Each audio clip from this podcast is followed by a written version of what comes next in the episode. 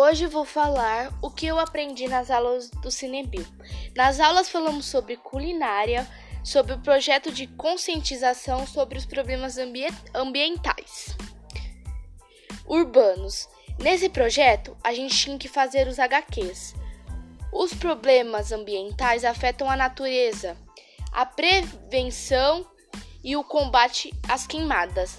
Também sobre produções midiática, humor e con conscientização dos desafios ambientais do século XXI.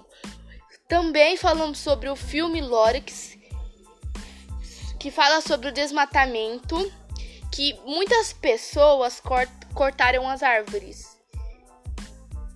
Não existe nada além de cinzas agora. Um cheiro de podre e o ar irrespirável.